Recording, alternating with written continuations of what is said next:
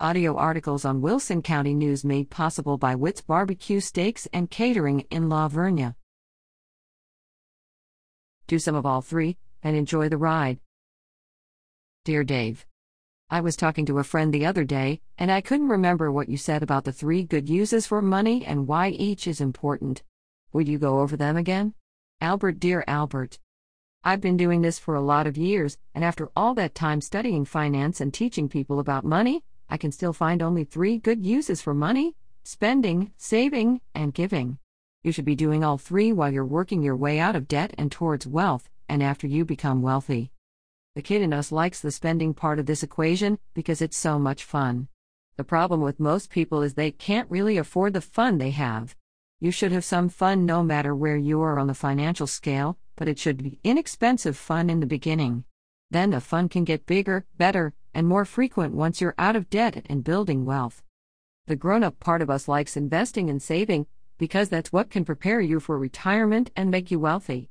After a while, though, investing can feel a little bit like Monopoly. You can be up or you can be down. Sometimes the market fluctuates, but a mature investor will ride out the waves and stay in for the long term. If you have quality investments with long track records of success, they will come back up. Start investing 15% of your income for retirement once you've paid off all debt except for your home and you have 3 to 6 months of expenses saved for an emergency fund. The most mature part of you will meet the kid inside when you give.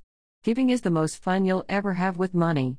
Every financially, mentally, and spiritually healthy person I've ever met has been turned on by giving. I've met and talked with thousands of millionaires in my career, and one thing all the healthy ones have in common is a love of giving.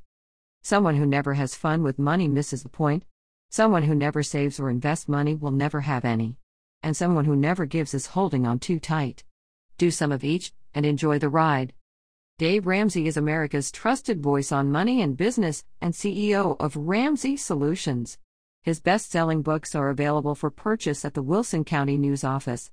The Dave Ramsey Show is heard by more than 12 million listeners each week on 575 radio stations, including 550 KTSA/FM 107.1 and multiple digital platforms. Follow Dave on Twitter at, at Dave Ramsey and on the web at daveramsey.com.